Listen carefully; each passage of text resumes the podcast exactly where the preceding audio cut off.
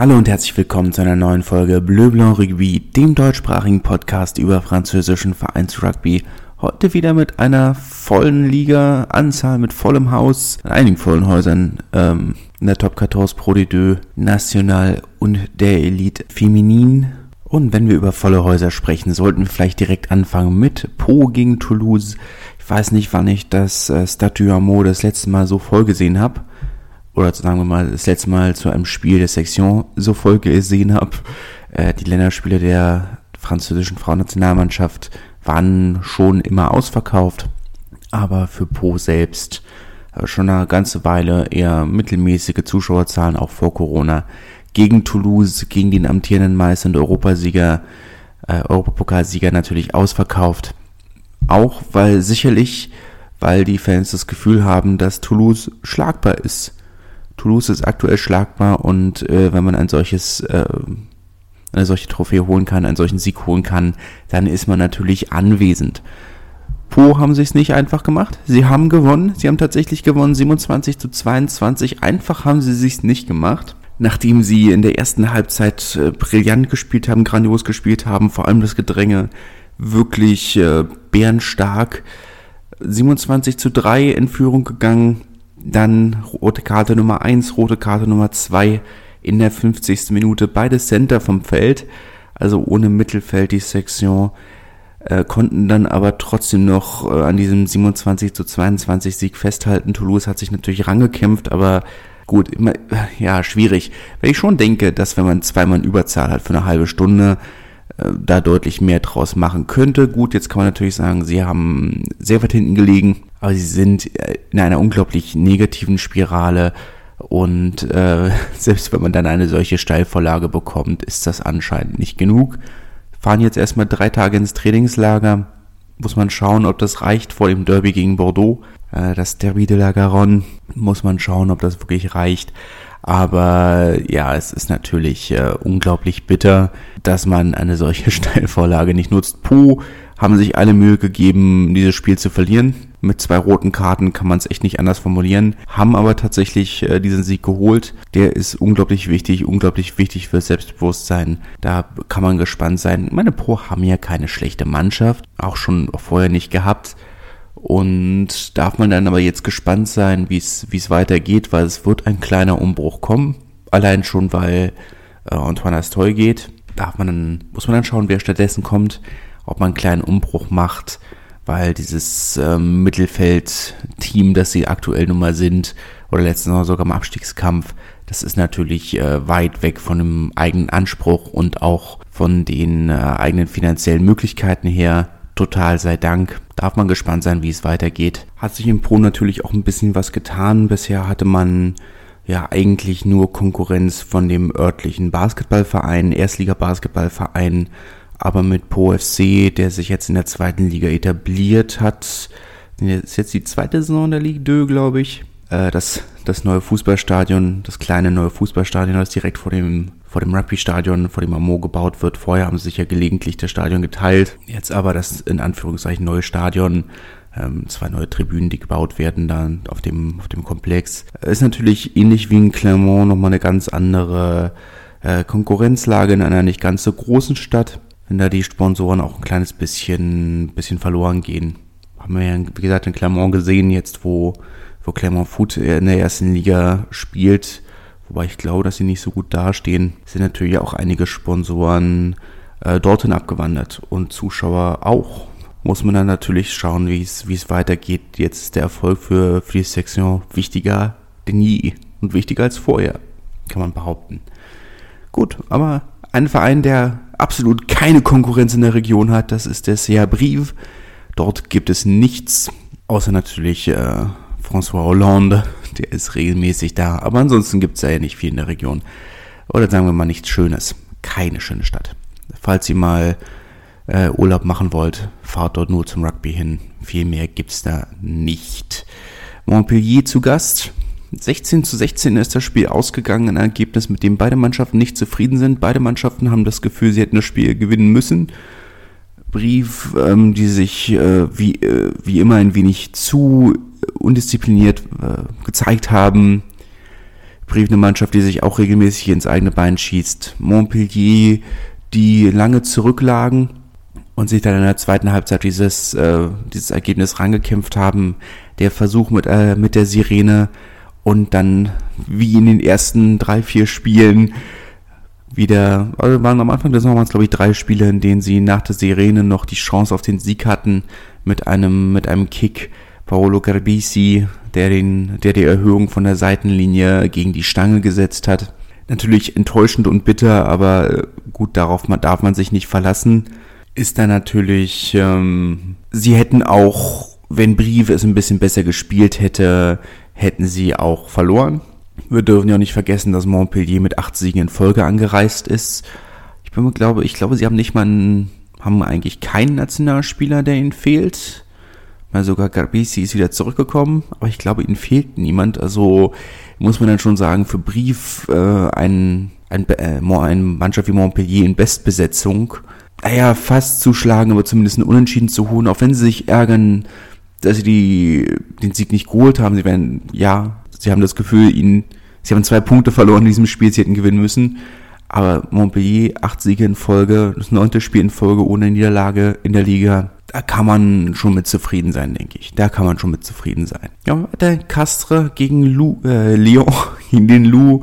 19 zu 17 ist das Spiel ausgegangen. Enges Ergebnis. Castre damit seit, naja, fast anderthalb Jahren ohne Niederlage zu Hause in der Liga. Kann man letzten Endes wenig zu sagen. Äh, mit dem Ergebnis können beide zufrieden sein. Spiel, ja, mau, muss man leider sagen, nicht ganz so doll. Aber Sieg ist Sieg. Damit ist Castro Zuffinio Snowstadt äh, wieder mal ohne Einsatz, kommt in der Liga ja nicht wirklich zum Zug. Von daher, äh, mittelmäßig interessant auch aus deutscher Perspektive. Toulon tief im Abstiegskampf gegen einen äh, direkten Rivalen, gegen Perpignan. Das Hinspiel hat Toulon ja verloren. Jetzt also die Zeit für die Revanche äh, die sie auch geholt haben. 29 zu 18. Ähm, das Spiel ein bisschen, ähm, ja, war enger als das Ergebnis sagt. Eigentlich kam, kam die Wende für Toulon erst mit der Einwechslung von äh, Louis Carbonell, der den Verein ja am Ende der Saison verlassen wird, worüber sehr viele Fans sehr unglücklich sind, aber das war die Entscheidung, die getroffen wurde, der da wirklich einige sehr schöne Sachen rausgeholt hat wichtige Punkte im Abstiegskampf. Man hat natürlich immer noch weniger Punkte, äh, weniger Spieler als äh, als Perpignan, als Brive, als äh, Biarritz, aber nichtsdestotrotz natürlich ein wichtiger Sieg, gerade um diese Negativspirale zu beenden. Und nachdem man bis zu diesem Spiel ja erst äh, 15 Versuche gelegt hat in der ganzen Saison, auch schön, dass es offensiv mal wieder ein bisschen geklickt hat. Auch Cheslin Colby der ähm, einige gute Sachen rausgeholt hat, auch wenn er natürlich noch nicht wieder auf Top-Niveau ist. Auf der anderen Seite Evan Etzebes, der sich wieder verletzt hat. Ist jetzt klar, dass er in Anführungszeichen in die Heimat wieder zurückwechselt. Nach Sale wird er gehen, äh, dort in einer großen südafrikanischen Community, die da in dem Verein ja schon ist. Aber einer der Gründe, eben auch weshalb man gesagt hat, man wird, ähm, man wird ihn nicht verlängern, man wird ihn nicht behalten, ähm, weil er ist ja ständig verletzt äh, ein Spiel zurück, erstes Spiel zurück und gleich wieder verletzt. Ähm, ich denke, da werden sich die, die Verantwortlichen von Toulon berechtigt oder auch nicht berechtigt äh, bestätigt fühlen. Stade Francais haben 65 zu 19 gegen Biarritz gewonnen. Das Spiel so eindeutig wie das Ergebnis kann man, glaube ich, so stehen lassen. 65 19 äh, schon eine relativ äh, eindeutige Angelegenheit muss man wenig zu sagen. La Rochelle hat 31 zu 27 gegen Clermont gewonnen. Auch das Spiel insgesamt nicht so knapp wie das Ergebnis. Clermont, die ähm, ja bis fünf Minuten vor Schluss noch mit 31-13 hinten lagen und dann noch zwei erhöhte Versuche rausgeholt haben, um zumindest auf den Defensivbonus ranzukommen. Eine Interception, ein ja halbwegs anständig rausgespielter Versuch haben natürlich auch das Problem, dass ihnen einige Spieler fehlen. Aktuell ja kein, kein fitten Verbinder, zum Beispiel Morgan Parra. Das, der Neuner musste auf der 10 aushelfen, hat das letzte Mal vor knapp 10 Jahren auf der Position gespielt. Ja. Aber sie wieder werden zufrieden sein. Ähm, defensiv Bonus Gold in La Rochelle auch nicht, nicht selbstverständlich, aber damit kann man dann, kann Clermont zufrieden sein. La Rochelle wird sich ärgern, dass, äh, dass sie sich den Offensivbonus nochmal haben klauen lassen. Aber gewonnen ist erstmal gewonnen. Ich glaube, so viel mehr kann man, kann man von so einem Spiel nicht erwarten. Gewonnen hat er auch gerne Bordeaux. Gegen Racing äh, am Sonntagabend blieb am Ende nur ein 13 zu 16. Ben Vola Vola, der am Ende des Spiels für Racing noch den entscheidenden Penalty gekickt hat. Ähm, schwierig zu sagen, was da schiefgelaufen ist. Natürlich fehlen bei Bordeaux noch einige Schlüsselspieler. Ist ja unter anderem auf der 10 äh, Matteo Garcia, der gespielt hat, äh, aus, dem, aus der eigenen U23. Ähm, genauso wie andere Nachwuchsspieler, denen man wieder eine Chance gegeben hat. Pierre Chaton, gut, kein eigener Nachwuchsspieler, sondern aus Bourg-en-Bresse gekommen, aber äh, auch ein Nachwuchsspieler letzten Endes. Ich glaube, er hat sogar keinen Profivertrag, sondern nur einen U23-Vertrag. Dabei hat viel funktioniert für Bordeaux, muss man trotzdem sagen. Also gerade die Gassen, und davon gab es eine ganze Menge in dem Spiel, hat Bordeaux eigentlich sehr gut gespielt. Äh, Jolms, der äh, nach wie vor wirklich Weltklasse in den, in den Gassen ist. Ist eine Frage, weshalb er da kein Kandidat für die Nationalmannschaft ist. Aber ja, schwer zu sagen, was da schiefgelaufen ist für Bordeaux. Aber nächste Woche gegen Toulouse ist dann vielleicht auch eine Gelegenheit, ähm, das Ganze mal wieder ein bisschen gut zu machen. Man ist immer noch Tabellenführer. Darf man sich jetzt auch von so einer Niederlage gegen eine der der formstärksten Mannschaften aktuell vielleicht nicht kaputt machen lassen. Gut, kommen wir zur Pro de Deux mit einigen überraschenden Ergebnissen, einigen Topspielen, einigen sehr wichtigen Spielen im Abstiegskampf. Der 21. Spieltag äh, sehr, äh, sehr bewegt, sehr ereignisreich. Fangen wir mal an mit Colomiers Nevers, zwei Vereine aus dem erweiterten Aufstiegsumfeld 26 zu 21 ist es letzten Endes ausgegangen für Colomiers, für die Gastgeber. Ein Verein, dem ich immer noch nicht wirklich einen möglichen Aufstieg zutrauen würde, mit einigen durchwachsenen Ergebnissen diese Saison, aber in einigen der Topspielen trotzdem sehr stark gewesen. Nevers ähnlich zu Hause gegen die Top-Vereine bis jetzt ganz gut mitgehalten. Und was heißt ganz gut mitgehalten? Im Gegensatz zur letzten Saison tatsächlich auch gewonnen. Auswärts ein bisschen mittelmäßig. Aber das ist bei Zweitliga-Vereinen ja nicht unbedingt so ungewöhnlich. Aber in den Playoffs muss es natürlich was anderes kommen was anderes kommt, muss das natürlich besser laufen, aber insgesamt ist das ein Ergebnis, mit dem beide Vereine zufrieden sein können. Grenoble haben wichtige Punkte im Abstiegskampf geholt. Gegen Aurillac haben sie 27 zu 23 gewonnen. Knapper als ihnen lieb gewesen wäre Aurillac, aber natürlich eine Mannschaft, die immer sehr eklig zu bespielen ist, die auch aus diesem Spiel wichtige, äh, einen wichtigen Defensivbonus mitnehmen, haben ja schienen immer noch ein kleines bisschen auf, die, auf den sechsten Platz aktuell zwar auf dem neunten Platz, aber nur sechs Punkte hinter Carcassonne auf dem sechsten. Da geht noch eine ganze Menge bei neuen Spielen, die noch äh, zu absolvieren sind. Für Grenoble ist es natürlich ein unglaublich wichtiger Sieg, äh, um nicht tiefer in den Abstiegssumpf reinzugeraten. Man ist am oberen Ende dieses unteren oder des Tabellenkellers, aber wenn man nicht aufpasst, ist man da ganz schnell wieder unten drin. Provence haben 24 zu 20 gegen Carcassonne gewonnen enges Spiel, auch wieder ein Defensivbonus für die Gäste. Ganz, ganz enges Spiel, ähm, aber gut, Provence haben gewonnen. Das ist erstmal das, das wichtige und der wichtige Takeaway von dem Spiel, dass sie dieses Spiel tatsächlich äh, zu Ende gebracht haben, mit einem guten Resultat zu Ende gebracht haben. Das war bei Provence die Saison ja auch nicht unbedingt immer der Fall. Carcassonne können damit auch können damit sicherlich auch zufrieden sein. Auswärts ist man noch nicht so stark diese Saison. Zu Hause sehr stark, aber auswärts noch so mittelstark. Gerade offensiv wäre da auch sicherlich mehr drin gewesen. Narbonne äh, haben vor dem Derby gegen Carcassonne nächste oder dieses Wochenende einen wichtigen, wichtigen Sieg im Abstiegskampf geholt gegen die Vorletzten aus Rouen. Äh, Narbonne ja letzter mit nicht mehr allzu viel Abstand auf Rouen aber natürlich immer noch 10 Punkten Rückstand auf Bourg-en-Bresse auf dem ersten Nicht-Abstiegsplatz. Für Narbonne natürlich unglaublich ärgerlich, dass Bourg-en-Bresse auch gewonnen hat, aber gut, hätte man nicht gewonnen, wäre der Abstieg natürlich besiegelt gewesen. Man hat Rouen wieder rangelassen. Am Ende des Spiels hatte man doch nochmal oder hätten die Normannen doch noch Möglichkeiten gehabt, das Spiel zu gewinnen. Da hat man schon wieder äh, viel liegen lassen. Das hat man die Saison ja sehr viel gemacht.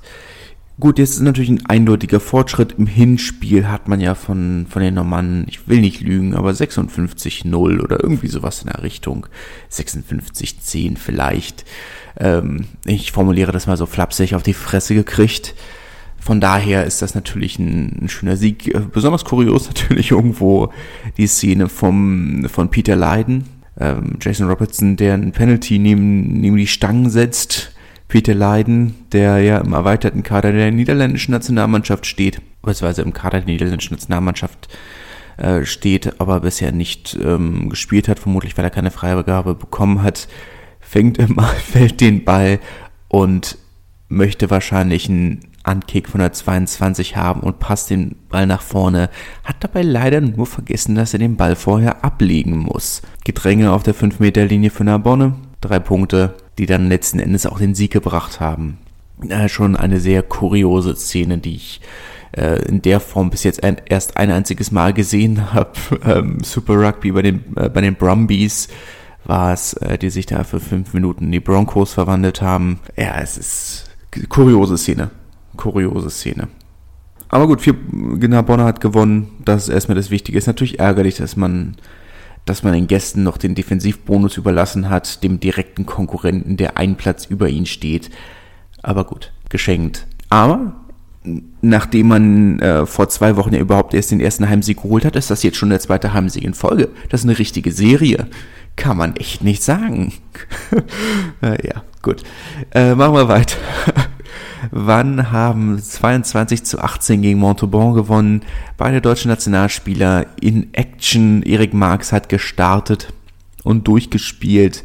Äh, Chris Hilsenbeck ist gekommen in der zweiten Halbzeit und zwar in der 60. Minute. Da hat sich dann aber äh, auf der Scoreseite von wann nicht mehr viel getan. Montauban ist nochmal ein kleines Stückchen rangekommen, aber natürlich nicht genug. Wichtiger Heimsieg gegen schwächelnde Gäste aus Montauban, die sich sicherlich auch ärgern werden, dass sie weiterhin so viel liegen lassen, nachdem man ja eigentlich äh, recht gut in die Saison gestartet ist. Also jetzt dieser, dieser Abfall ins Mittelmaß. Gut, es war von vornherein klar, dass das eine Umbruchssaison ist. Man nächste Saison wirklich angreifen möchte, den, äh, den Aufstieg. Aber muss man sich trotzdem fragen, ob nicht dieses Jahr vielleicht doch ein kleines bisschen mehr drin gewesen wäre, wenn man einige Spiele konsequenter gespielt hätte.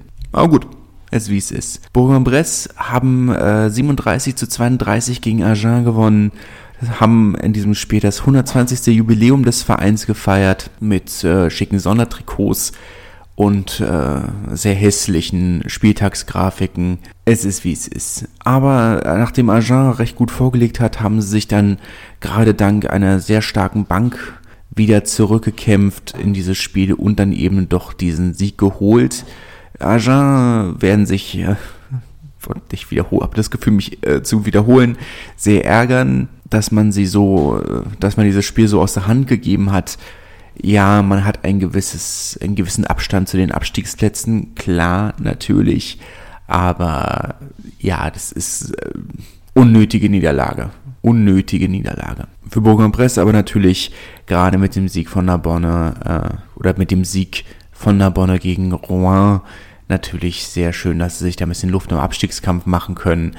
Hätte Rouen gewonnen, wäre das noch ein bisschen enger geworden. Neun Spiele sind es natürlich noch, da ist noch viel offen, aber damit verschafft man sich doch ein gewisses Maß an Luft. Bézier haben das Spiel gegen Bayonne ge gedreht, nachdem Bayonne mit einer 14 zu irgendwas Halbzeitführung äh, oder mit einer 14 zu ah, ich weiß nicht ganz genau, wie viele es waren, aber mit einer, mit dieser Halbzeitführung, oh, mit dieser Führung in die Pause gegangen sind. Jetzt habe ich's äh, haben sie BC in der zweiten Halbzeit komplett das Spiel überlassen. Bei der äh, Rückkehr des, äh, des Maestro Lionel Buxis, äh, der, der Volksheld des französischen Rugbys gefühlt, hat äh, BC da komplett aufgedreht. Äh, 35-14, also dieses Endergebnis. Schwierig. Schwierig, BC sind keine so gute Mannschaft. Oder zumindest nicht so gut, dass Bayonne so ein Spiel nicht gewinnen muss, möchte man, sich, möchte man als ernsthafter Aufstiegskandidat gesehen werden. Sie sind der klare Aufstiegs, naja, nicht der klare Aufstiegsfavorit, aber ein klarer Aufstiegskandidat, einer von den drei. Der Verein, von den drei Aufstiegskandidaten, denen ich einen längerfristigen Aufenthalt in der ersten Liga tatsächlich zutraue.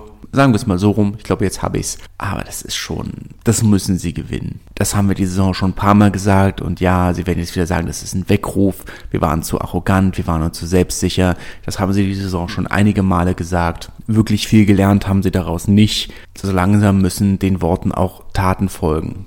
Das ist halt einfach so. Weil sonst ist das einfach nur Sonst könnte man das Gefühl bekommen, dass Bayonne vielleicht doch nur oberes Mittelmaß sind. Muss man schauen. Monemarsan haben 27 zu 20 gegen Oyonnax gewonnen, erster gegen zweiter. Das Ergebnis kann man in der Form absolut unterschreiben. Leo Colli wieder auf der neuen, absolut spektakulär. Ich habe das Stadion Monemarsan, das äh, André Guy Boniface, André E. Guy Boniface, schon lange nicht mehr so voll gesehen. 6000 Menschen vor Ort. Ähm, die Gegentribüne habe ich, glaube ich, noch nie so voll gesehen. Na gut, also jetzt für, für ein Spiel von Monemarsan, für das Spiel der U20 gegen Italien war es schon ganz gut gefüllt. Da war das Stadion fast ausverkauft. Aber ich habe es, glaube ich, für ein Ligaspiel schon lange nicht mehr so voll gesehen. Da ist echt äh, Euphorie da und gerade gegen in diesem Topspiel ist es natürlich unglaublich wichtig, dann diesen Rückhalt zu haben. Und ich glaube, das ist dann auch so ein bisschen das, äh, um jetzt mal Klischees zu bedienen, äh, was Monomarsan dann auch diesen, diesen Rückhalt für den Sieg äh, gegeben haben, hat in diesem Kalenderjahr 22 ja insgesamt ein bisschen mittelmäßig, nicht ganz so dominant, wie sie es noch in der ersten Saisonhälfte waren, aber gut. Ansonsten spannend, 100% Heimsiege.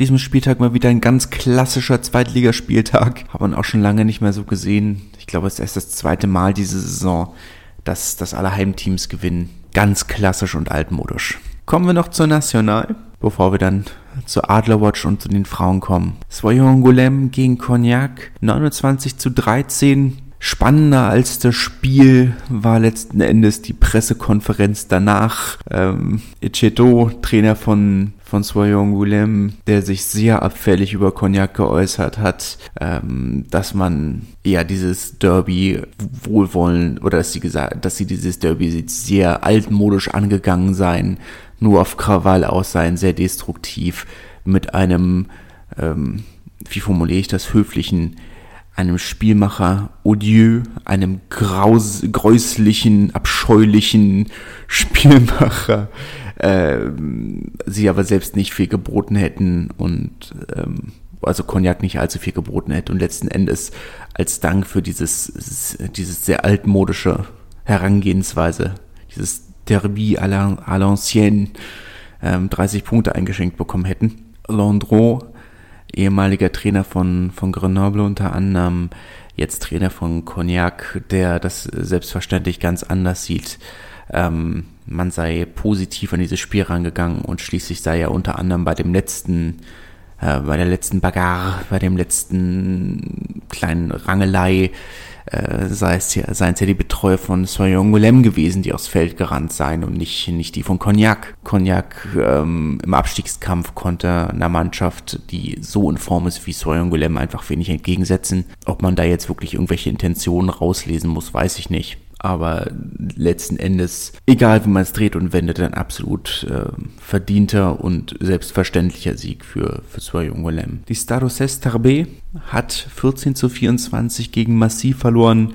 Maxime Oltmann wieder auf seiner angestammten Position auf dem Flügel konnte diese Niederlage aber auch nicht verhindern und ist, ja, was heißt diese Niederlage nicht verhindern? Das ist selbstverständliche, äh, selbstverständlicher Sieg von, von Massi, die seit Anfang September erst ein Spiel verloren haben gegen Swoyon Gulem. Das ist eine absolut nachvollziehbare Niederlage, muss man nicht groß viel drüber reden. Massi, absoluter Aufstiegsfavorit, ähm, spielen eine Weltklasse Drittligasaison, wenn man das äh, so formulieren kann.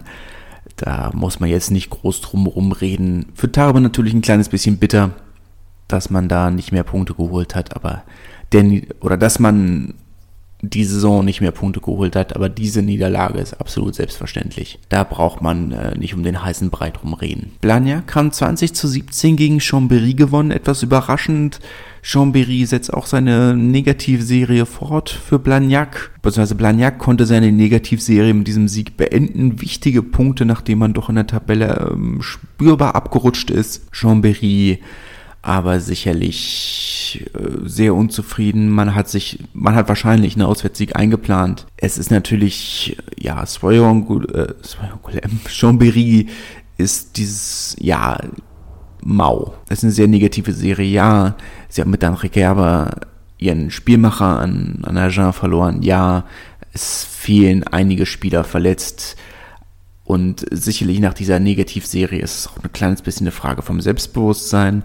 Aber da muss schon mehr kommen, wenn man, man hat ja diese Saison den Aufstieg eingeplant. Das wird nicht passieren, kann ich mir nicht vorstellen. Aber selbst, selbst wenn man das so plant, muss da mehr kommen. Selbst wenn man nicht aufsteigt und sich nur als Team um oberen Tabellendrittel sieht oder Tabellenviertel sieht, muss mehr kommen. Das ist schon viel zu wenig. Aber es zeigt halt auch wieder, dass auch wenn sich jetzt klare Tendenzen abgezeichnet haben, es insgesamt doch eine sehr ausgeglichene Liga bleibt, wo selbst die Top-Teams mit Ausnahme von Massi äh, doch immer mal wieder stolpern können.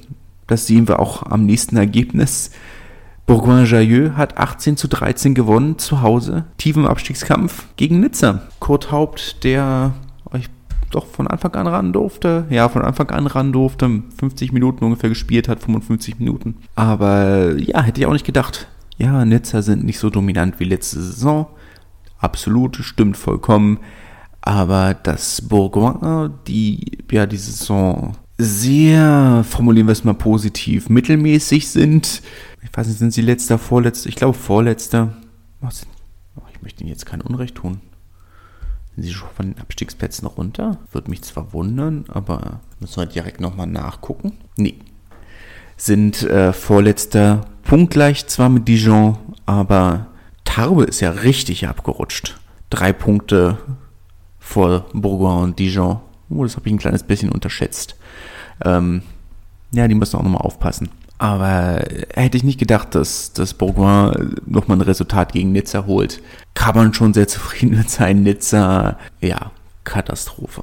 Aber wie gesagt, jede Mannschaft kann an einem guten Tag fast jede andere Mannschaft schlagen. Das ist, es ist einfach eine unglaublich ausgeglichene Liga. Meine Tarbe waren diese Saison auch schon in den Playoff-Plätzen. Viel Bewegung drin. Albi haben 44 zu 27 gegen DAX gewonnen kann man glaube ich auch so stehen lassen. Äh, ich weiß nicht, ob es in der Höhe erwartet war, aber das Ergebnis in der Form erwartet, ähm, auch wenn DAX natürlich ähm, keine schlechte Mannschaft sind und auch auf die Playoffs hoffen dürfen, ist das natürlich trotzdem insgesamt äh, das erwartete Ergebnis. Valence hat 24 zu 12 gegen Syren gewonnen. Tim Menzel ist in der zweiten Hälfte von der Bank gekommen, in der, ich möchte nicht lügen, 53. Minute hat da das Spiel ruhig zu Ende gebracht, äh, auch wenn natürlich Valence haushoher Favorit gegen Syren war. Auch vom Ergebnis her so wie erwartet. Dijon hat wichtige Punkte im Abstiegskampf geholt, 11 zu 8 gegen Aubenas. Aubenas natürlich auch noch im Abstiegskampf mit drin, daher sehr wichtige Punkte, aber auch in der Form erwartet. Äh, Dijon ist keine schlechte Heimmannschaft, haben auch andere Mannschaften, einige Top-Teams sehr lange oder einige sehr Spiele gegen Top-Teams sehr lange sehr spannend gehalten. Von daher ist das in der Form absolut, äh, naja, nicht erwartbar gewesen, aber es kommt nicht als große Überraschung. Formulieren wir es mal so rum. Und dann kommen wir noch zu den letzten drei Akteuren die letzten drei deutschen Nationalspielern in Frankreich, äh, drei, zwei. Sani Dembele hat ja für die Nationalmannschaft gespielt und nicht für Beauvais. Auch überraschend, dass er die Freigabe bekommen hat, muss ich sagen. Er hat ja jetzt doch relativ, doch immer mal wieder gespielt und er ist ja der einzige Auswärtsadler, sagen wir, der einzige in Frankreich aktive Nationalspieler, der, der eingesetzt wurde. Aber gut, Mathieu Ducot hat auf der anderen Seite für Lannemazon durchgespielt in der 19 zu 11 Niederlage gegen Osch. Dinge, die man feststellt, wenn man, wenn man die Teamsheets sich nie so genau anguckt, beziehungsweise immer dem Fokus anguckt, seht, dass ich mit einem der, der Spieler tatsächlich in Frankreich zusammengespielt habe. Anthony Alvarez, mit dem habe ich, äh, in, hab ich in Frankreich Amateur-Rugby gespielt. Ah, tja, habe extra nochmal gegoogelt, aber es ist tatsächlich auch er. Dinge, die man, äh, die man dank dieses Podcasts feststellt. Hatte mich schon immer gefragt, was er gemacht hat, weil er für die Espoirs in Narbonne nie so wirklich zum Zug gekommen ist und dann letzten Endes zu den, zu den Espoirs von, von Montmartre gewechselt ist, aber dann hat man lange nichts mehr, habe ich lange nichts mehr von ihm gehört. Hatte mich schon gefragt, was aus ihm geworden ist. Aber ja, spielt, äh, spielt mit Mathieu Ducot. Federer, kein schlechtes Niveau, kann man nicht meckern. Gut für ihn. Osch ähm, sind vielleicht nicht der Favorit auf die äh, Jean Prat Trophäe, aber Mitfavoriten in jedem Fall waren ja auch schon zweitklassig, bevor der Verein ähm, insolvent gegangen ist, von der DNACG äh, zwangsabgestiegen wurde, sich neu gegründet hat. Und dieser neu gegründete FCO Gers ist dann ja jetzt äh, wieder in die äh, dritte Liga durchmarschiert, äh, die vierte Liga ist es ja jetzt in die, in die F1 durchmarschiert. Auch der Heimatort vom französischen Premierminister Jean Castex. Also der nächste Politpromi, den wir vielleicht im Stadion sehen. Naja, gut.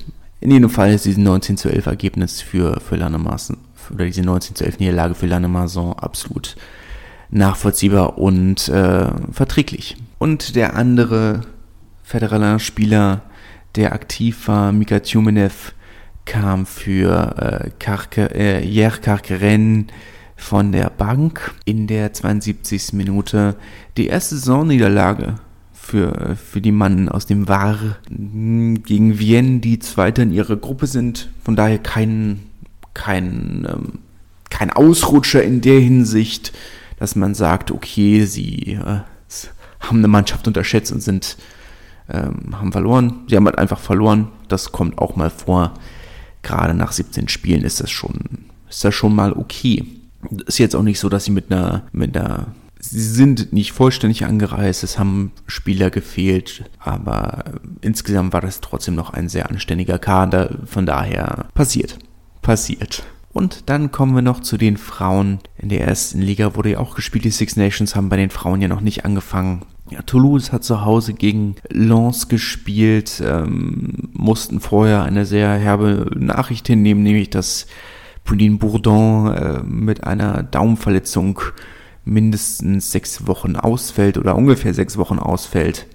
Nichtsdestotrotz, man ist ja gut besetzt in Toulouse auf der neuen mit Laure Sansus äh, ja eigentlich auch Pauline Bourdon so ein kleines bisschen von der neuner Position bei der Nationalmannschaft verdrängt hat. 50 zu 0 ist das Spiel letzten Endes ausgegangen, in der Höhe erwartbar gewesen, kann man, kann man nicht viel mehr zu sagen. Stade Francais hat äh, 3 zu 49 gegen Boubigny verloren, dieses Derby, dieses Pariser Derby, Boubigny, ja ein äh, Vorort von, von Paris, ein traditioneller ähm, Arbeiter, Arbeitsvorort, ähm, Teil des sogenannten Roten Gürtels von Paris. Bei den Herren ist der Verein nicht ganz gut, bei den Frauen aber immer noch erstklassig. Er hat ähm, einige Nationalspielerinnen, auch siebener Nationalspielerinnen. Stade Francais hätte ich aber deutlich mehr zugetraut. Ähm, spielen ja keine so schlechte Saison und sich dann von einem vermeintlich kleineren Verein so so platt machen zu lassen, schon überraschend. Romagna hat 22 zu 0 in Rennen gewonnen. Ähm, in der Höhe vielleicht überraschend, dass das Ergebnis kann man oder der Sieg für Romagna, damit hätte man schon rechnen können. Schließlich sind sie die amtierenden Meisterin, rennen aber nicht so schlecht, dass man denkt, sie hätten, hätten nicht zumindest einen Defensivbonus holen können. Topspiel des Wochenendes war Montpellier. Dort haben äh, die Gastgeberinnen knapp gegen Bordeaux äh, gewonnen. 25 zu 22. Beide Mannschaften mehr oder weniger in Top-Besetzung. Wie gesagt, die einzige Spielerin, äh, die aktuell, die einzige prominente Spielerin, die gefehlt hat, auf den ersten Blick war Rona Lloyd, die ja mit den Schottinnen aktuell in Dubai das, äh, das äh, Repechage-Turnier spielt für die WM. Die müssen jetzt gegen Kolumbien ran. Kolumbianerinnen, die gegen Kasachstan gewonnen haben. Eine kleine Überraschung. Ähm, Kasachstan haben ja schon, haben bis jetzt an fast allen WMs teilgenommen. Kolumbien könnte an der ersten WM teilnehmen. Aber die Schottinnen äh, stehen dann noch im Weg und ich denke, wenn man ehrlich ist, müssten, müsste und dürfte man davon ausgehen, dass die Schottinnen das auch gewinnen werden. Auch so eine Sache, die mich immer so ein kleines bisschen nervt. Ähm, man hat ja gesehen bei diesem Spiel zwischen Kolumbien und Kasachstan, äh, dass beide Teams mit dem oder mit der englischsprachigen Schiedsrichterin nur so mittelgut klargekommen sind. Beide Mannschaften oder beide Teams vielmehr haben nicht wirklich verstanden, was da von ihnen verlangt wurde. Ähm, gegen Schottland ist das natürlich eine andere Sache, wenn nur eine Mannschaft eine Sprachbarriere hat. Das ist eine Sache, die mich wirklich immer mal wieder nervt ähm, im internationalen Rugby. Wenn beide Mannschaften eine Sprachbarriere haben, ist es vollkommen okay, aber ich finde es immer schwierig, wenn es von, wenn von, es für eine Mannschaft so viel einfacher ist als, als für die andere. Zumal von den französischen Schiedsrichtern ja auch verlangt wird, dass sie die Spiele auf Englisch pfeifen. Aber auf der anderen Seite hat man viele englischsprachige SchiedsrichterInnen, die kein Wort Französisch können. Wayne Barnes da eine sehr positive Ausnahme. Er hat, spricht fließend Französisch und hat auch äh, unter anderem einige Spiele komplett auf Französisch gepfiffen. Also ich kann mich an das eine Champions Cup äh, Viertelfinale zwischen Clermont und Racing erinnern, das komplett auf Französisch gepfiffen hat. Ist natürlich immer noch nicht einige französische Schiedsrichter, die da wirklich richtige Sprachtalente sind. Ähm, ich habe seinen Namen vergessen, aber der eine Schiedsrichter, der in innerhalb von zwei Sätzen äh, Französisch, Englisch, Spra Spanisch und ein paar Worte Italienisch reingeworfen hat. Es geht schon, wenn man möchte. Aber naja, das ist äh, wieder ein anderes Thema. Kommen wir noch zum letzten Spiel. Lille, die 14. Achso, vielleicht noch ein kurzes Fazit. Ähm, überraschend, äh, dass das Spiel so eng geblieben ist wenn beide Mannschaften oder beide Teams vielmehr komplett, fast komplett sind. Kann spannend werden, wenn Bordeaux da tatsächlich als neuer Player in dieses, ähm, in diese Top-Gruppe vorstoßen kann, wenn man dann so ein bisschen auch die Spannung erhöht, weil ich denke, meine Toulouse ist natürlich immer noch äh, einige Längen vor dem Rest, genauso wie Montpellier traditionell. Aber wenn man mit Toulouse, Blagnac, Montpellier und dann eben noch Bordeaux und Romagna im erweiterten Umfeld tatsächlich fünf Teams hat, die um Titel mitspielen können, dann ist das schon mal ein großer Fortschritt, vor allem wenn die Liga weiter verkleinert wird auf zwölf Teams, wenn er dann tatsächlich die Hälfte mehr oder weniger professionell spielen kann, dann ist das ja schon mal ein riesiger Fortschritt und dann wird die Liga in den nächsten Jahren auch, auch weiter spannender. Ist jetzt auch, wir sehen ja jetzt auch bei den, in der zweiten Liga der Elite dass es da einige Fortschritte gibt. Ich meine, besser später als nie, aber die haben jetzt auch, auch haben auch endlich hat die, hat die zweite Liga der Frauen einen Instagram-Account, der alles zusammenfasst, einen offiziellen. Hat ja nur fast die ganze Saison gedauert. Einige sehr enttäuschende Ergebnisse da immer bei. Nabonne unter anderem für mich als Fan natürlich sehr enttäuschend, dass sie diese Saison, nachdem sie ja äh, letzte Saison fast, naja, es wäre mehr drin gewesen, sagen wir es mal so. Aber jetzt Saison vorletzter aber in der zweiten Liga noch einige, einige sehr spannende Teams, wo man durchaus warten oder durchaus gespannt sein kann, was danach kommt.